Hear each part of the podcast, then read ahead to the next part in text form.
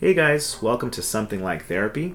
On today's episode, Jess and I continue our discussion on our deconversion journey. We talk about some of the things that we experienced and saw during our time in the church and what ultimately led to us leaving that environment. So, grab your favorite drink because it's a long one. Definitely. Thank you again for coming, and without further ado, let's start the show.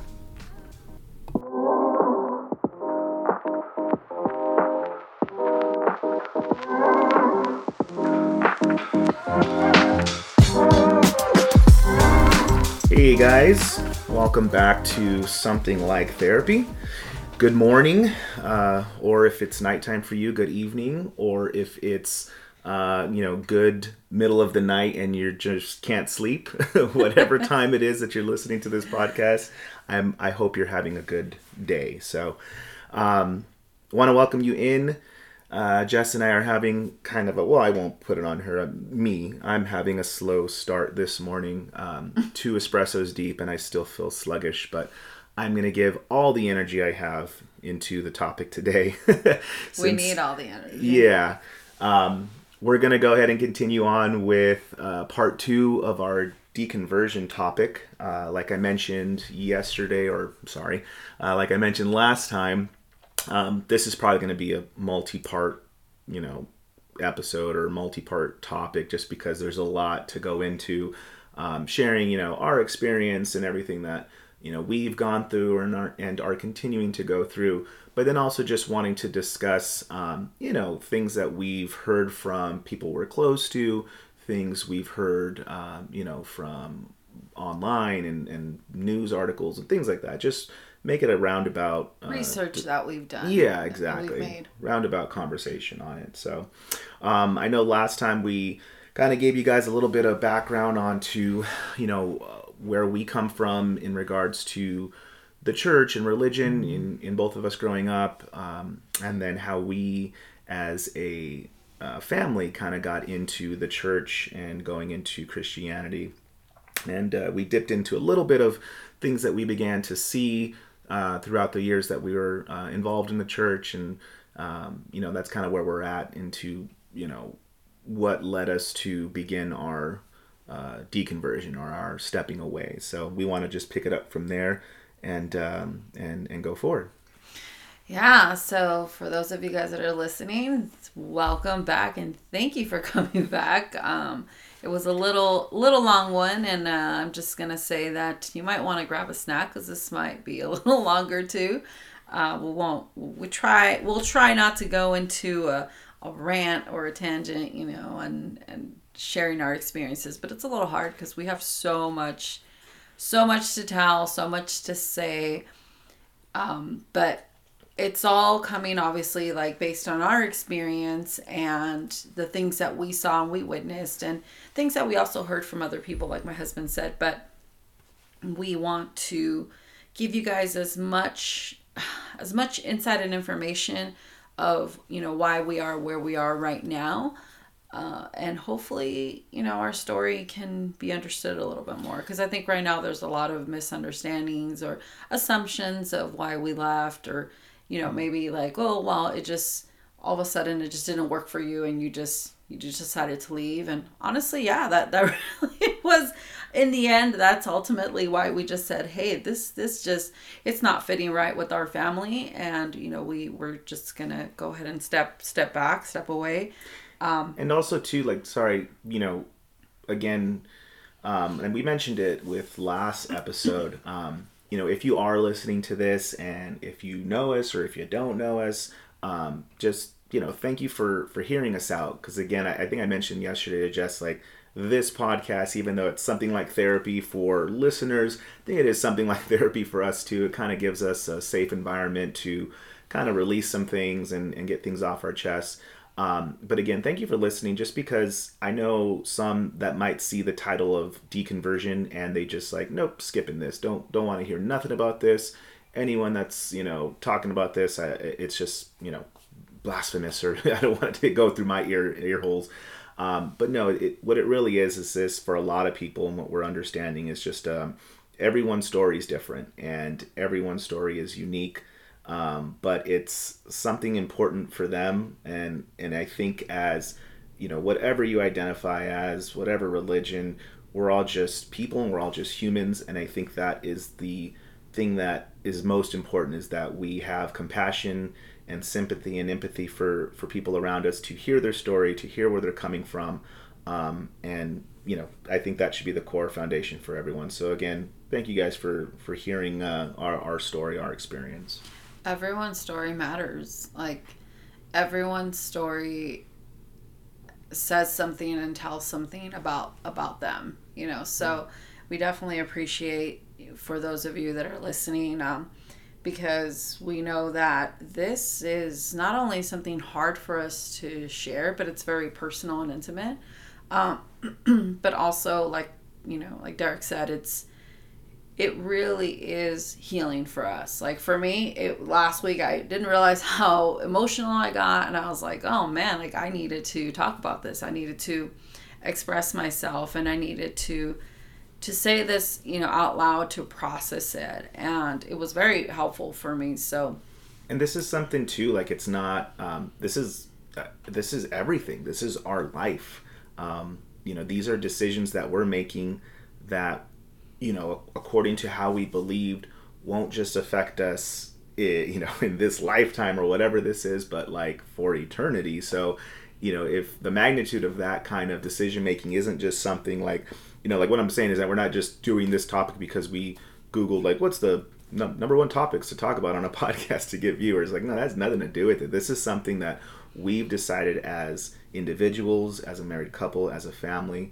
And it's, you know, shaken the foundation of who we are. So it's not something that we just decided lightly. And this isn't a dinner table topic at all. Exactly. Yeah. So, not in our dinner table. Well, yeah. Well, our, you know, home. Yes. But if we are, you know, at somebody else's home, family member, friend, you know, it's just, it's something that we do. I don't want to say we tiptoe, but we are very cautious of bringing it up, and, you know, because we want to be mindful. Exactly. Mindful of others' feelings and beliefs. So. Of course. All right. So, I made some, like, bullet points just because I'm like, I feel like last time we talked a lot about what we went through, but not really in detail. So I just want to give you guys a little bit of a trigger warning. There is some things that we are going to talk about that are pretty serious, that we not only, you know, seen for ourselves, what we heard around, you know, a couple of different churches that we went to, and they are pretty serious topics, but I think it's important to talk about because this is something that is happening not just in the church that we went to, but in many, many different churches. And it's what eventually leads a lot of people to questioning their beliefs and questioning just where, you know, what they're dedicating their life to. So, because that's really what it is. You really are, as far as for Derick and I, when we decided to go just full on, head on into Christianity and ministry, and, you know, and be the servants that we felt like we needed to be, we just gave it our all. That's why, like, it's a little upsetting when you hear people say, well, like, you were never really a real Christian. Like, do you understand, like, the level of commitment and dedication and how much we, and, you know, it's nobody else's fault, or we don't, you know, blame anybody else for how much we gave up for the church. I think it's some of the things we gave up needed to be, you know, removed from our lives, period. But people don't understand, and how when you go full on into something that you are just believing wholeheartedly, when we left the church, we literally left with nothing. Like, we left with nothing, nobody. And it was very lonely, and it was heartbreaking. And for people to say, like, well, you weren't really a real Christian, it's very upsetting. So, but anyhow, I wanted to start it with talking about what ultimately led us to leaving. We had, like we mentioned, we have two special needs kids, and we have an older son also, which he was at the time kind of having his own struggles. We had an amazing experience with our oldest. He received amazing support. He created some amazing friendships and developed some amazing connections. And honestly, I mean, that's really what kind of kept us going back. Because we started to see some things like we weren't agreeing with, and we're like, that doesn't look right. Like, oh, why are these people acting like this? And this seems kind of like, you know, double-sided. But it was our son's journey and how much he was growing that kept us going back. And it really led us to turning the blind eye in other areas. And like we said, we began to leave our children behind because there wasn't a ministry that was consistent for them for special needs. So what ended up happening is they were having pretty much anyone and anyone that was willing to lead that ministry, you know, just come in and take over. There wasn't a lot of willing participants though. My husband and I, Derick and I, we ended up doing it for a little bit, but we let them know like, hey, this particular ministry needs to be taken over by someone that is qualified, someone that, you know, knows what to do when an emergency comes up. There was a couple of times we were there and we were like, what in the hell are we doing? Like these kids are out of control. We have no training. And you know, really, I just want to say that I'm not even sure, like, they were very concerned about the safety part of it, you know, and it was just not a very good system that they had going on when it came to special needs.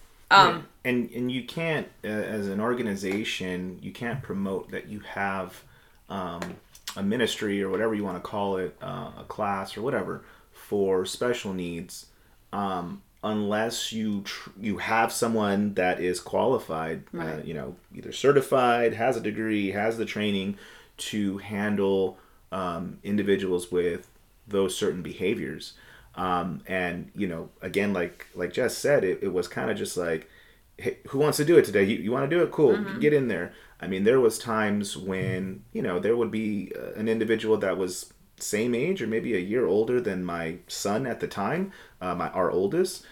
So, you know, like a teenager maybe, or a very young adult handling the program, handling the class for the day. And, you know, that's kind of what really set Jess and I off into like, hey, this is not okay. We need to kind of make this or bring this up to see if it can get fixed and resolved. So. Right. So, there was a particular situation where we were picking up our boys, and I saw something a little suspicious. And when I brought it up to the leader of the ministry, now this is the children's pastors, we were completely dismissed. We were told that if we were so worried about their safety, then maybe we should be the ones leading the program. Kind of like, if you're worried about it, then do something about it. Why don't you do it then? Why don't you do it? And we were constantly being pushed to, and at one point we did like, okay, let's do this. Let's try to commit to it. And obviously we have special needs kids. This is important to us. This means something. But it was never truly our passion. Our passion had always been marriage ministry, had always been working with other couples, you know, people that were going through similar things that we were going through as far as like marriage and family. But special needs ministry was never our heart. And we were always being pushed in one way or another, like, well, you just don't know yet. Like, but you don't realize how much the Lord's calling you to this. Like, it was so much freaking manipulation. It was disgusting. So when this particular situation, that it was a serious, very serious situation, you know, if it would have happened, I can't even imagine, but I obviously we were concerned parents, and something didn't seem right. One of our boys is nonverbal. The other one, his communication's kind of just, you ask him a question and it can just it's all over the place. So you can't really get, facts from him or, just how things went. It's very hard to get it from him. So, we approached them and we were completely dismissed, and it was very hurtful. It was very painful because these were not only, the children's pastors that we should have been able to approach with any of our concerns, but they were supposedly close friends of ours. And we were just made feel as if we were just bothering them. It was an uncomfortable topic, so they weren't really trying to deal with it. And at this point, we felt like, well, we're not going to leave our kids home anymore. That's not going to happen. But they're not safe here. So what do we do? What are our choices?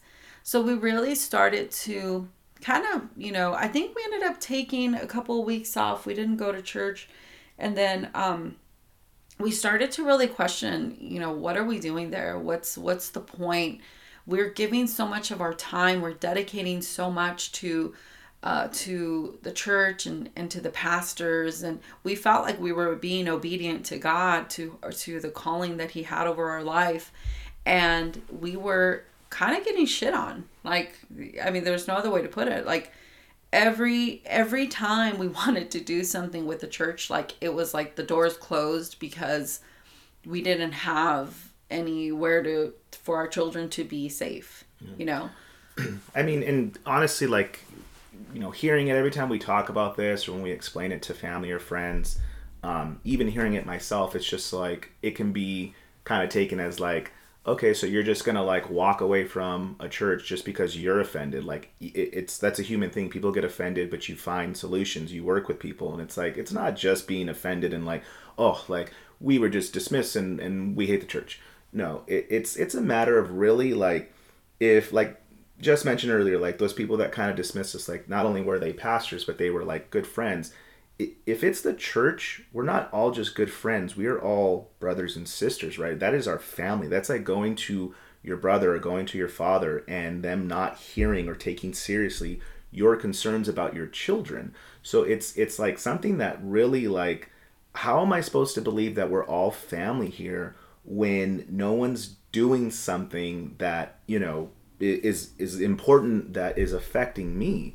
And it's not just our story. We've heard from other people that have taken issues that, personal things that they are going through or that are really, that weigh a lot on their heart, taking it to different pastors and just being dismissed, mm-hmm. just being where the pastor's I'm really busy, so I'm just going to go ahead and pass you off over to someone, and you meet with them and then you guys pray it out. Or they send them to someone that is not qualified to deal with anything that they're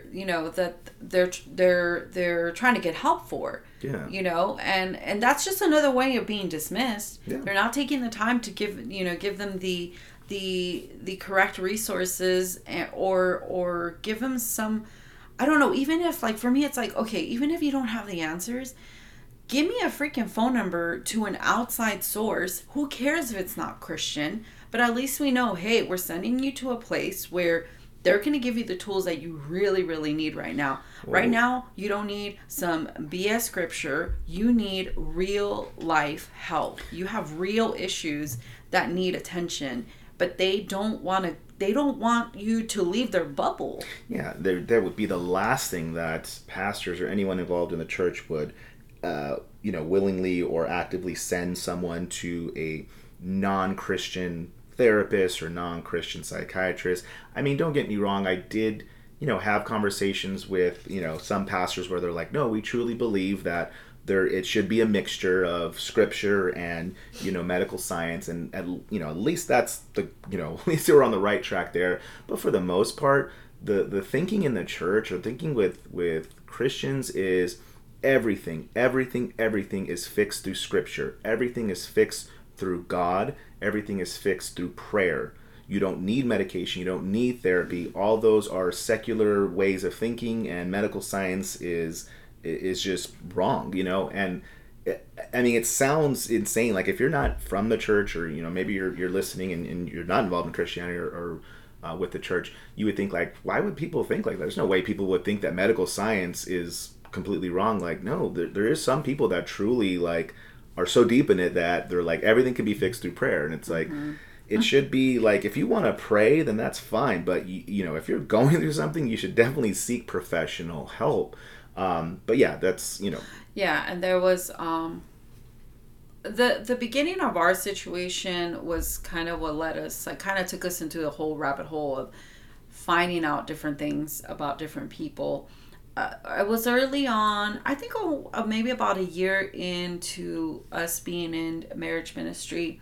There was a particular couple that showed up, and the husband was struggling with some depression, and they were both seeing, I believe, the counselors at the church, the marriage counselors. And unfortunately, this individual, you know, took his own life, and it was very heartbreaking. It was very hard on the pastors, because they were making a connection with them, and I know they were trying to walk with them and lead them back into ministry and whatnot. But that was, for me, one of the first signs that I saw that they had no business. They had no business treating this individual or you know, really not treating him at all. Because I think, I mean, even though they were offering, you know, this couple or this individual a space to talk and to process, he should have immediately been referred to professional intense help. And it was never heard that that's what was done. And the only reason why we knew this was because this is when we started the counseling, and we started the training, and we had a little bit of inside information where we knew, you know, kind of how the whole thing went. And that's when I knew, it's like, this is dangerous. What they're doing is dangerous, and they're not offering people the proper help. Even, you know, like, we had a situation where we counseled a couple, and after we were done, even though we had really good conversation with them, I was like, man, like, these are people with real issues and real problems, and we're not equipped to be helping them, you know, because if this couple ends up in divorce, then dang, like, we're going to feel like crap. Because we're feel like, man, we didn't help them. We didn't fix them. But, you know, and that's kind of, in a way, you know, the pressure that you take on when you decide to go into a ministry like that. Like, we have to help them, we have to be there for them. And now it becomes a personal project, and you're not really thinking about this individual's real problems. And then really, it's going to cloud your judgment. And I think that's what happened with a lot of these people. So anyways, that was another situation where we were just like, this is just not right. And more we started to hear different things as we shared. Actually, we shared only with a couple of people our experience with our what happened with one of our boys, and a couple of people were kind of like, well, yeah, that's kind of heard around the church. You know, there is a couple of people that probably shouldn't be around children. But there are in very close proximity of children. I mean, these are serious issues that were coming up. And we came to find out that all the pastors were aware of this, and nothing was being done. Yeah, I mean... what do you do with that? Exactly. And I mean, I'm sure no matter, like, if you're a part of some sort of organization or club or, you know, wherever you work...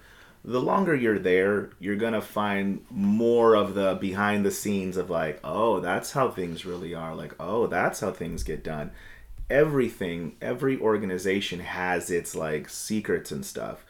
But it shouldn't be for the establishment that represents the creator of the universe that there is similar or has the same tendencies as any other organization, Girl Scouts, police department, whatever you want. It should be elevated, right? And I understand you might say, like, people are people, they do their best, and, you know, no one is Jesus. And I completely understand that there's going to be issues in every aspect of humanity, of society.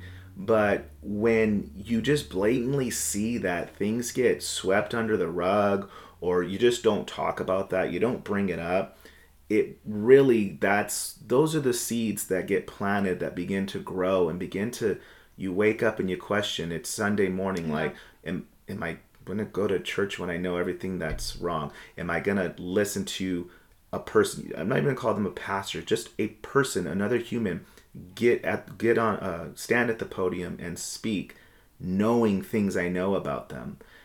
It's hard, guys. Like, you can't put your faith, like Jess said, this is something you're not just dedicating your time to. It isn't your son's little league team. This is your life. This is your life on this time frame, on this earth, and that what you're believing in happens when you die and when your children die and for eternity. You're putting all of your heart, soul, and time and energy into this belief, knowing it's flawed.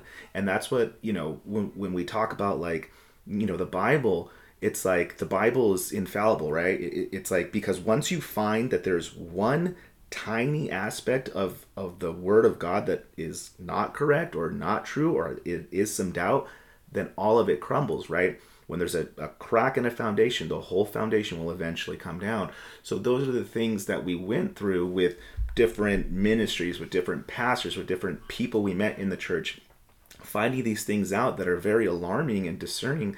And then, you know, like, those were the cracks that began to mess with our foundation of the church, mess with our foundation of Christianity as an organized religion, which then led us to just want to, like, okay, let me really, like, let me not read the Bible, let me not research God and Jesus Christ and all of it with the church goggles. Let me remove these as a human, free-thinking person and really begin to ask myself, is this completely 100% true, where there's no, it's like when you're in trial, without a reasonable doubt, they have to decide. And it's like, there's a lot of doubt when you begin. And then whenever you come into, like, well, this doesn't make sense. So what about this? What about this? What's the response?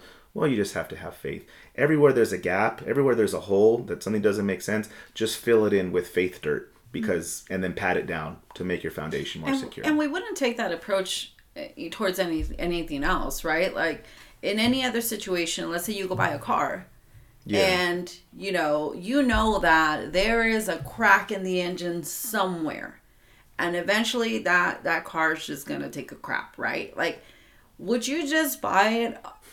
You know, with and that's faith, a car that hoping, isn't your religion, your life, viewpoint, you know, what you're gonna base your whole life on.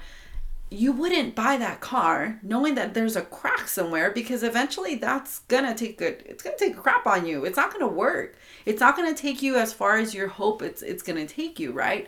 Mm. So we I didn't want to go into this, but we're going into it. But we really couldn't turn a blind eye anymore. I can understand ignorance. If you're just completely ignorant and oblivious to anything that's going on, right? So this is why we couldn't keep going, because to me, I found out these pastors knew exactly what was going on. They knew, some of these pastors we found out had fake diplomas, had, you know, like, it was so much. And I hate that I'm bashing the church this way right now, because these people mean a lot to me, and they meant a lot to me. But, or I want to say they meant a lot. I mean, I will always hold, you know, love in my heart for them, but it is what it is. You know, there's only so much that you can turn a blind eye to. But, so we started to see that these people were every day showing up, knowing that there was a lot of things that they shouldn't be dismissing. There was a lot of things that they shouldn't be ignoring. So for us to show up and sit and listen to these individuals as if they were the know-all, we couldn't do it anymore. Because to me, it wasn't that they were they were oblivious to what was happening, or they were just completely ignorant to what was happening.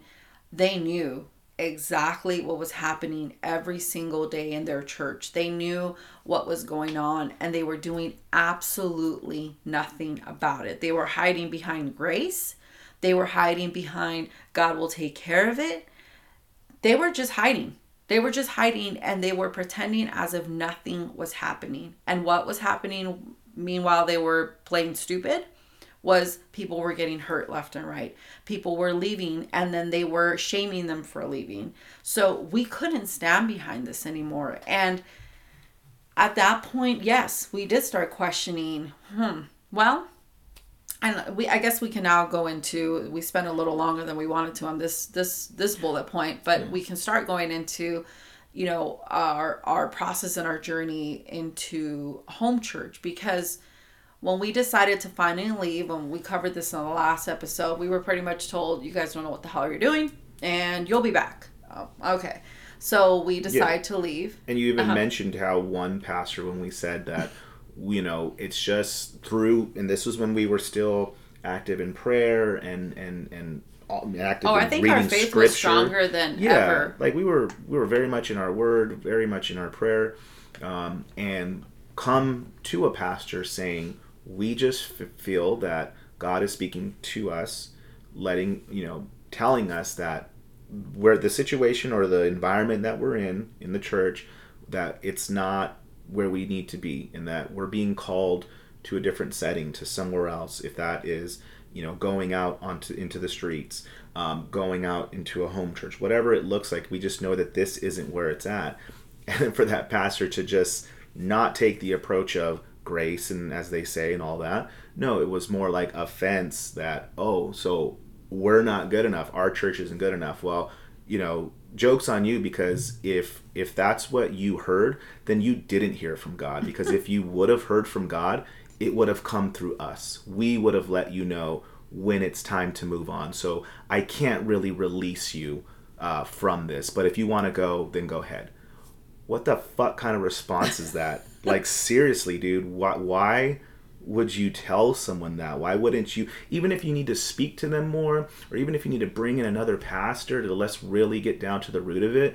No, it's just like, you don't know what you're talking about, but if you want to go, then go. And make sure you delete yourself from all social media of the church, because we don't want, and any people involved in the church, because we don't want your way of thinking beginning to seep out. So it's just, you know, and that kind of right there, I mean, I kind of look back on it now. I realized, how we went back to church. Why did I even go back to any church setting? Yeah. If I can get that from someone who's, you know, considered a pastor and considered called to be a shepherd, then all of it has to be bullshit, right?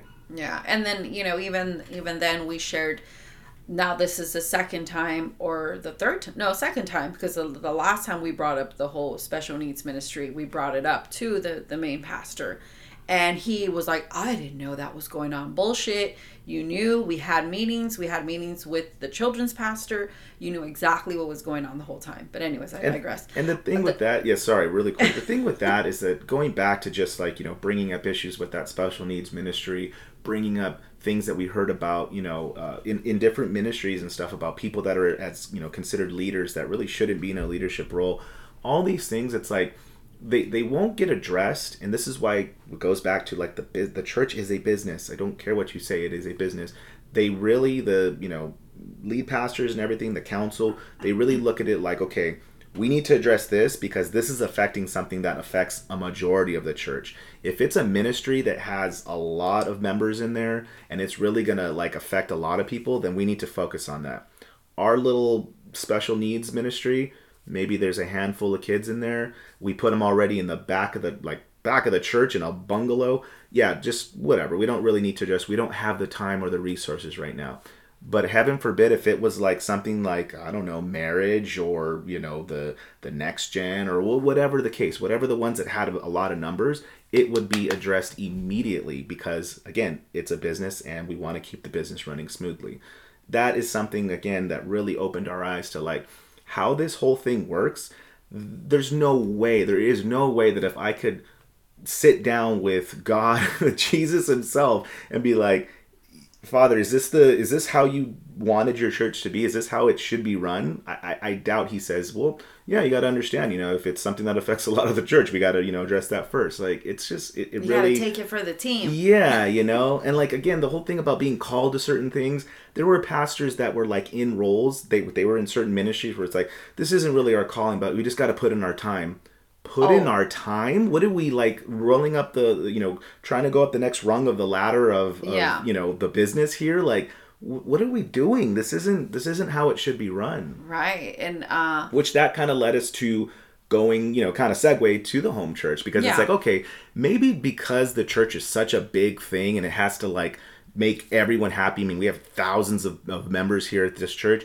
Let's go to a smaller setting. Let's get down to the real grassroots of how people were called in Acts to just meet in their homes, small groups. And let's see if we get a different response here. We didn't just give up right away. We were really searching. We wanted to make it work. We felt God was calling us to the church because, the church on earth is a biggest part of everything, of Christianity, and we wanted to make it work. So we, found a home setting or a home church setting. And we had actually experienced a smaller groups. We used to go to this amazing worship experience called Gather. And oh my God, I think I would still go with them because they were just so real. So their heart was just so pure. And that was amazing to me. Just, how they allowed people just to be, to share, to express.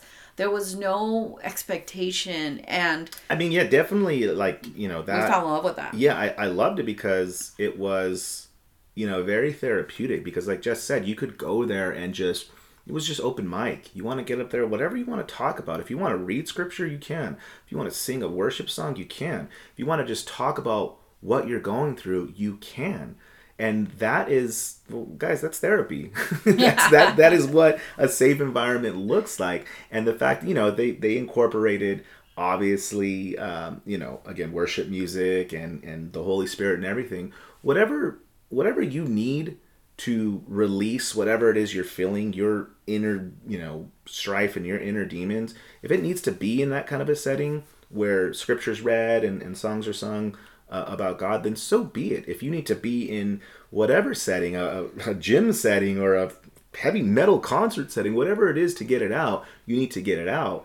And that's why I respected that. I respected Gather and the people that did that because they allowed that safe setting. They allowed that safe environment for people to be vulnerable, because sometimes in a bigger church or even in a home church, they're like, oh no, you can be vulnerable, you can release it, but just don't say certain things, and you have to say it in a certain way and be in a certain, look a certain way, where it's like, and you still get the shitty looks from people. Yeah, you still get the looks like, why would you say that? Yeah, I guess I just have to have grace for you. Oh, I'm sorry that I didn't know this or whatever. I didn't know that what I'm going through was I don't talk about that. We talk about everything here, but not that stuff. You sicko, that's weird stuff. Don't talk about that. Yeah, but we most definitely. Oh, and I just want to say, it's Derick and I were having this conversation the other day. Because I still have a couple of things around my home that have scripture. And, I thought about it. I was like, why do I still have that? But I honestly, because it's not so much that I have faith of where it's coming from. It's more of just what those words mean to me. I think the scriptures like Corinthians, something like place your mind on things above. I probably butchered that. But, or set your mind on things above. And to me, that is just a reminder to not be so focused on, the crappy things that are going on in life, and set your mind on things that you are grateful for, So to me, I'm in a place where I can see scripture and I can take whatever value it does have, whatever meaning it had to me at one point. And I take it back to that good place or that good feeling that I got from it. But I don't have to necessarily associate it to the Bible so much. I hope that makes sense because, like you said, if there's times we've gone to concerts and it just could be a crazy concert. And you just get so emotional because it takes you back to a time or a place where you experience something joyful and healing. That's kind of how I look at it now. You know, there's times that, you know, especially with Gather, I loved that it was a couple that led it, and they were just so, there was no expectations from them. And they were just themselves. And that to me, you know, if there is a God, in which I do believe there is, that is the heart of God. You know, it's not this like, you need to follow this. And even though, yes, I know that they were, you know, they were Bible believers. I know that, we know that, but there was the way they carried, like their heart was so different from a church. Yeah. So that led us to like, hey, maybe we go to something smaller. And we did, you know, we went to a family member of ours and they had a home church, and I loved it. I think that their heart was real because we know them personally, and they didn't hide their flaws. You know, they didn't hide behind because they also had left the church. So I appreciated that. But eventually, you know, we couldn't really keep attending there. And again, it was more because of our children and stuff. But we ended up in another home church where we were referred by a couple of people. And, you know, no matter what, and I asked myself this question, why do these people or social groups or whatever end up going back to the system that they ran away from? Like I was having a hard time understanding that, but I realize now it's because they all have the same manual. Like they all have the same book with the same rules.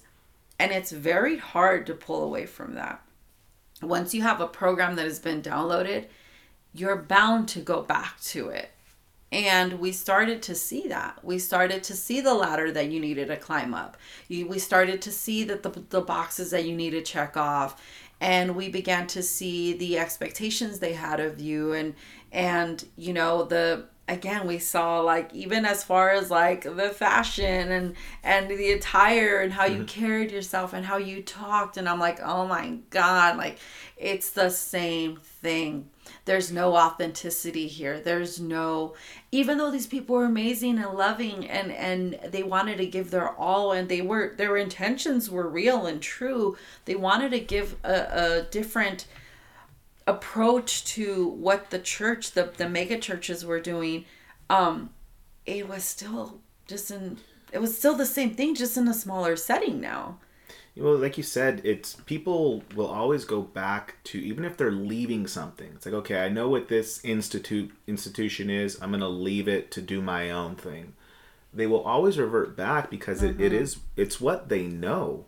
And it's like human nature to always want to organize and structure something. And seriously, that's where things went wrong. Like God put, you know, religion or faith, He instilled that into us, into our minds, into our hearts, to have that, to seek him, to seek being one with him.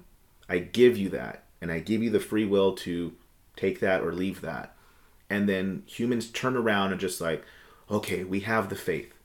Now let's organize it. Let's get a building, or we'll meet in the house. You sir, you're going to run it, and you're going to make the snacks, and you're going to do the flyers. And it's like they have to organize everything because they have to like be in control of it. And whenever something is controlled, that's when things begin, because right away it's just power. It's man seeks power. I want to be the head of this. I want to be known for this. And you know, that's why people that believe in like the chaos theory, like that's what they want. They want chaos because only through chaos can something actually sprout and grow. But then, you know, you even have people like, you know, we were talking about this yesterday or the other day, like about like rock music or like punk music, where it literally was like, that's the idea of it, like down with mainstream and we're going to do this and it's going to sound bad. And then like rock and punk became organized and it's now a freaking category in the Grammys. Like it's just everyone... Humans just want to organize and structure everything. And I truly believe that once something gets to that state or that kind of environment, that's when things just begin to go wrong. And, you know, like Jess said, what we saw on a on the big stage of a big church that has thousands of members, we saw it in a home church that has, 20 or 30 people. So because again, and it's not to say that the pastors that led that home church were they were quacks or whatever, we don't know what they're talking about. No, I believe they're good people, but again, it's just because of and they've been doing it for a long time, and they've hit the streets, I guess you can say. They really took it to the streets, and I love their approach a lot better than more of the organized religions, mega churches. But again, it didn't sit right. Some of the things we saw, and how you had to sound and be and look and all of that. Well, there was a particular situation, and it was with a couple that we actually ended up being friends with, but they were also up here from the high desert, and we started going, and I guess they hadn't been attending for a few weeks. I'm not sure what was going on, but we started going to the church, and it was very shortly after that we were being asked that maybe we can start a life group, or I forgot what they called it, but yeah. It was kind of like a life group where on a weekly basis we would meet up here. So that would be because since they didn't have church on Wednesdays the way the big churches have, they would have it was meetups or whatever, yeah. Weekly meetups. So they were thinking maybe we can start something up here in the high desert because there was a few people that were up here. Well, we'll come to find out that couple had been for months trying to get them to approve them to start that group up here. And here we come. Yeah. Within weeks of us starting, they wanted to start training us to start that group up here. And I think when that couple found out, they were pretty upset and they were hurt, and that's when I realized that is so unfair. This couple has been committing to, doing this weekly, and they've been doing everything that they, they thought they were doing everything right to eventually get approved to start this home church up here. And they were amazing worship leaders, yes, too. They could do it all pretty much. They're super gifted, but what I think they didn't like was that these two individuals, and I am still, friends with this individual, but she's super real. She'll just say it. She doesn't care. She has a dirty ass mouth and she doesn't care. And she has beliefs that didn't align with them. I remember one day I was having lunch with her. She's like, I just want you to know I'm a Democrat. I looked at her. I was like, okay, girl. And things you're not allowed to say as a Christian. Exactly. She couldn't say that at the church because they're super conservative, super freaking Republican. And, and she couldn't say that. She couldn't express that part of herself. And I'm like, that is so jacked up. And I knew from that point on, oh, this isn't any different. Because again, I don't know if it's because you and I, we just fit the profile better. We maybe dressed better. We were younger. I don't really know what it was, but it was not right. It wasn't right and it wasn't fair. So I knew at that point, no, this is the same shit. It really is a different freaking toilet and the same shit that we're just seeing. Exactly. And it's over and over and over, and it was very, it was frustrating to see because we knew at that point. And again, that's when I was like, well, yeah, because they have the same freaking manual. They have the same thing, the same book that is telling them the same thing. And they're going to end up going back to that, and also it's a culture thing. It's the whole Christian culture thing where you need to dress a certain way. You need to talk a certain way. We need to make it the aesthetics of it. It's you need to fit this whole thing, this whole profile in order to be some form of leader, in order to be anything in the church. And especially if you're going to be representing them, then you better look the part, right? Mm-hmm. So. And I think all this really... led us to, at least for myself, I think deconversion really consists of a deconversion from the church, meaning the deconversion or the removing yourself from the church, its structure, its regulations and rules, all of that. The whole idea of a pastor and, you know, a council and the elders and all of that. Just really kind of taking yourself from that. Because I don't necessarily think that if someone removes themselves from church, that they're removing themselves from Christianity, the religion. And I think this, you know, after our experiences with the mega church and the experiences with the home church, I think Jess and I really kind of removed ourselves from that. Going to church every Sunday, being involved in all of that stuff. And we were just left with our own personal relationship with God, being in our word, having prayer time, all of that. Now, I feel that this is kind of a time where, you know, we went through months of that, which, I mean, different things happened. Well, we kind of started our own thing where we began hosting like worship nights. Yeah. We started to wanting to gather, you know, different like couples and people in our home. Because even like the couple that Jess was talking about, they were big advocates on that. Like really taking it back to Acts, really bringing it back to just meeting in the home. Even if you don't meet in the home and like have a message or, you know, sing worship songs, it's just to meet weekly or, you know, twice a week, three times a week. Brought over fried chicken and we watched the football game. Exactly. Let's just get together because that's what it really is about.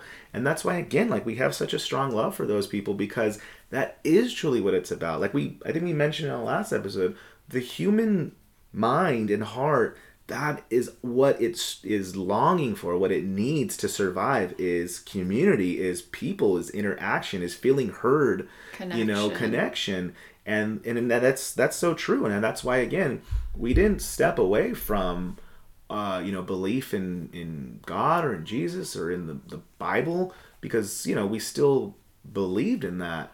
But we stepped away from just the idea of church, the idea of, this is what it needs to look like sort of thing. So, but I think eventually what led us into the from now leaving church to now deconstructing and deconverting, what led us to that point was that we found ourselves, even though we weren't in that church setting, whether it was a building or a home, we were still kind of struggling. There was times I remember waking up on a Sunday morning and thinking like, dang, should I just go to church? And I felt like I was kind of going through a detox and I was like, why am I feeling this shame and this struggle?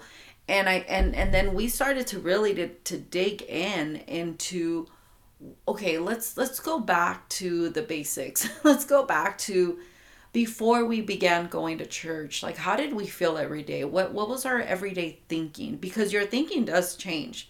Now it isn't just, you're thinking about what are you going to do today? You're thinking about like, how can I please God today? How can I serve God today? I mean, everything revolves around Jesus. Everything revolves around, God, the Almighty, right? So we began to kind of like, why do we feel so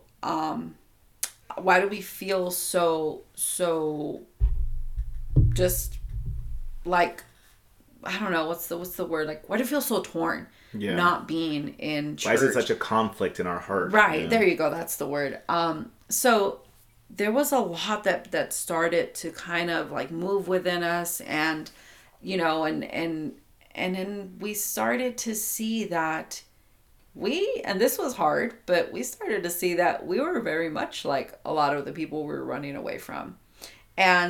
But the one thing that I knew in my heart was that I wanted connection. I wanted friendships and relationships. I wanted like-minded people around me. And even people with different thoughts. Like we just wanted that connection and we missed it a lot. Mm-hmm. And that's probably one of the reasons why we struggled so much with leaving, because we lost a lot. We lost a lot of people. We lost not just people, but groups and social groups and a place that we can go to. And, we so like, quote unquote, feel safe, but we really obviously weren't safe, Mm-hmm. So. And I go like what you said about like we began to really see like, I mean, even this was way before too, but even after leaving, was like how we we were those people. Like, and I think that's what really began to like kind of like fireworks set off in our heads, where it was like, oh my gosh, like we really are, you know, like, cause we would see like, you know, these videos where we would kind of laugh, where it's like, why is it everyone that has this like YouTube video or whatever, why do they all have that voice, that kind of like, hi guys, like, dude, it's just so, it's like a church who voice. Who talks like that? Yeah, like who talks like that? Like you don't, and then they have the, you know, just the way that they dress, and it's like, I could go in my closet, I literally have like a church section where there was like 7 different polos. Like, why do I gotta wear a polo to church? Like, why do I have like these slacks and stuff? Like, I don't know. And then even then, because you can go to a home church where, you know, the pastor there, he was like flip flops and shorts and a Hawaiian shirt. Yeah, that's cool. Like, that's awesome. Like, you should be able to do that. But it just, I don't know. You begin to see that you're just, you don't even realize it, but you become that. And it is, and it's just, it's, what do you call it? Like, it's human nature or whatever. Like, those you surround yourself, you will become. You know, it always goes back to, like, our parents. Like, I don't want you hanging out with the wrong crowd. Like, I don't want you hanging out with, like, those are my friends. But it's, like, you know, because, like, we have instinct to know, like, if you hang out with a bunch of people that smoke cigarettes and you don't smoke, eventually you will smoke cigarettes. Mm-hmm. If you hang out with a bunch of Bible thumpers that just, you know, have that kind of, that way of talking and looking and sounding and thinking, you will. We're like, a lot more easily influenced than we want to admit. Like, we really are. It's just, and it's just in our nature to follow and to repeat, you know? And you should. And to, yeah. And then, but the thing is that it's not saying like, don't go hang out with those kind of people, or, you know, don't, if you're not Christian, don't go hang out with a bunch of Christian, because then you're going to become Christian. They're going to make you think. No, it's one, you shouldn't hang out with people that are going to push their thoughts and beliefs on you. Just like you shouldn't push your thoughts and beliefs on people. Everyone should respect everyone, and everyone should be able to hang out with whoever and have a mutual respect, to where just because we don't agree, like, doesn't mean we can't hang out. Like, that's the true people that you do want to hang out with. So, and I think ultimately that's what we found out, that's that's what we really wanted. We wanted, we missed the authenticity of people. We missed the realness. And because, you know, church makes you believe that you can come and, you know, like that church, it has the whole come as you are, you know, we love you and we care about you. But it's like, yeah, come as you are, but change very quickly. Yeah, change, get in line very quickly. We'll accept you now because you're just so led astray and everything, but let us fix you and let us make you dependent on us, and let us, you're only safe within the church community. Right. And that was one thing. I'm going to take it way back. That was another thing that led us to eventually leaving the mega church that we were going to, which we did go back to. And we did go back. Of course. We tried. Everyone does. I remember sitting there and I was like, what the hell am I doing here? Like, I literally, my whole body was shaking. And I was like, this is not right. It's just, it's not right. It doesn't feel right. Like, I literally felt my spirit, like, wanting to lift me up and just freaking throw my ass out of that freaking church. Because I was like, what am I doing here? But anyways, the one thing that really stood out to me, and this was early on, because it didn't just happen to us. It happened to our older son also. But church likes to fix you and then throw you in the front, almost kind of like as a display. Of like, you become a walking billboard for them. Yeah, and we became so known in the church because we were the couple that like moved up really fast. And not just us, but our oldest. Our oldest was also going through like his own little ministry school, and he was, you know, giving sermons, and, you know, because he had battled depression and he was battling other things, and it's like we were just this little freaking trophy walking around like, oh, look at, this is what the church did. And it was so obvious. And I remember one time one of the pastors asking me, she was like, can you write your testimony? And I literally didn't know what to write. And I remember thinking in my head, like, my story hasn't even began. Like, I have nothing to share. And I told her, I was like, I don't know. I don't have anything to share other than like everything that we've experienced with our son. And she's like, well, that is your testimony. And I was like, no, that's my son's story. That is nothing to do with us. Yeah, we became, that's, I think we said those words, like we're identifying with everything that our son has and is going through. But it's not like who, like it wasn't, it had nothing to do with us. Yeah. I mean it did, because that's our son and we were going through it with him. But it was his journey. Yeah. And, you know, kind of to touch on what you said, it's just like, yeah, it is true. About how they really made us feel. And again, I feel guilty or whatever, but it was like, it's my nature to like, I'm someone big on like affirmation and like good job. And the church is very good with like, good job. You're the best. Oh my gosh. You should be like, you should be a pastor and you should do this. And you guys are on a fast track and all this. So it was like hard, like, because I did eat it all up. We both did. We loved, you know, and the fact that, you know, getting in front of you know the marriage ministry or talking in front of people or counseling others, it like it kind of fed into our hearts, our need to want to be heard and loved and appreciated.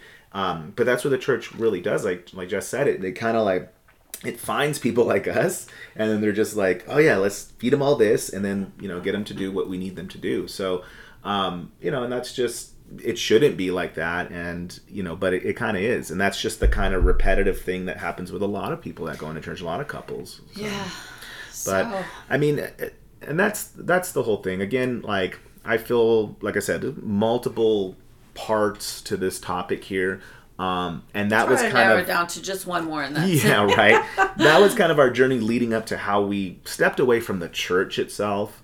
I think, and I know just. You know, I would agree.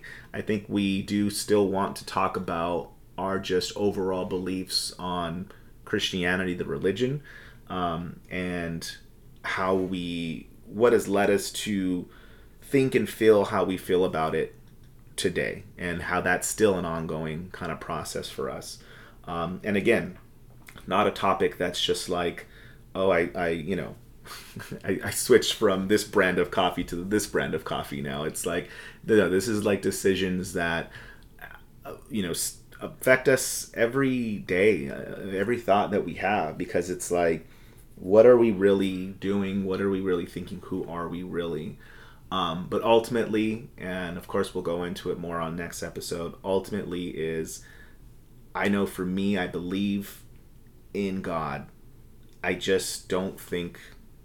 I can believe in how he is depicted or the thoughts that people have of him, like, you know, through religion. And that goes to say all religion. But like I said, that's a big topic to go into next time. So. And I feel like I'm a hopeful agnostic. I mean, I find meaning in everything I really do. But it is.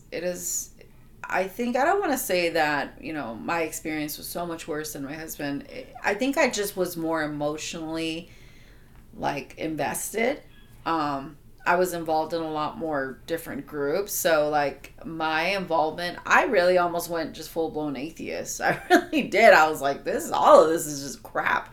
All of it is just a bunch of just, you know, nonsense.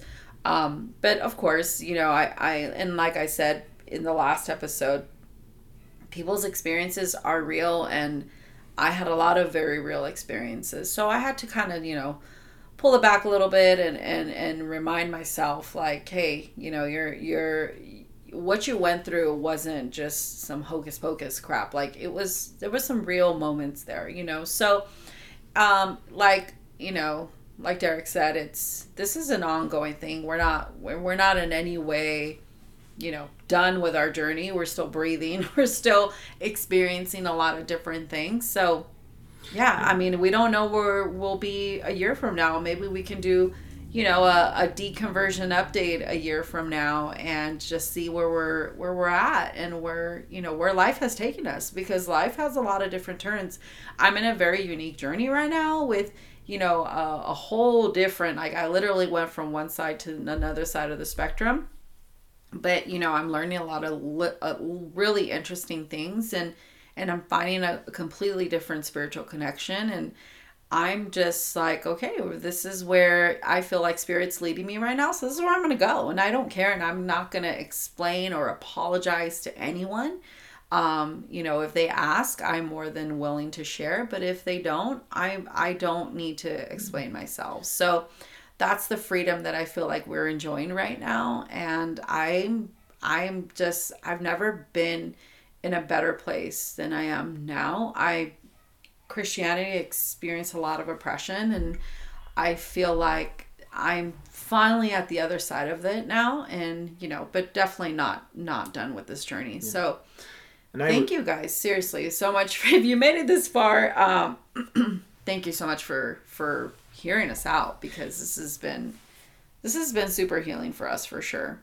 Yeah. And really quick, like I remember from whoever I heard it from, whatever message I heard it from, or it was like, God will use anyone and everything, for his purpose. But I think God will use anyone. It's all for his glory. I still have it. Yeah. Tattooed on you. I think God, and again, whatever you want to say, God, universe, spirit, it's an energy source. It is a thing. It is an entity. And I think that entity, that force, will use people and things all for the benefit of, moving forward. And like you said, you're in a unique journey, just like I'm in a unique journey, and we're being used by that God, that spirit, for whatever it is. Now, I'm sure you listening and different people will have different thoughts on that statement, or just look at it in maybe a different way. I obviously even have a different thought on it. Yeah. Completely. So it's just, and that's kind of what we want to discuss more in the next episode, just kind of our individual thoughts. And you might see that this is kind of where Jess and I, ultimately are in agreement with each other, but how, yeah, you can disagree, but yet still, be on the same path. So we want to share that. But like Jess said, thank you guys for listening. And, we hope that we hope again that we didn't say anything that makes you not want to click on that next episode, but we hope that you guys come back, continue to hear our experiences and our journeys through this. And we can share a little bit more with you. So yeah. We'll go ahead and get it closed out. You guys have a beautiful day, and we'll see you guys next time. Bye. Take care.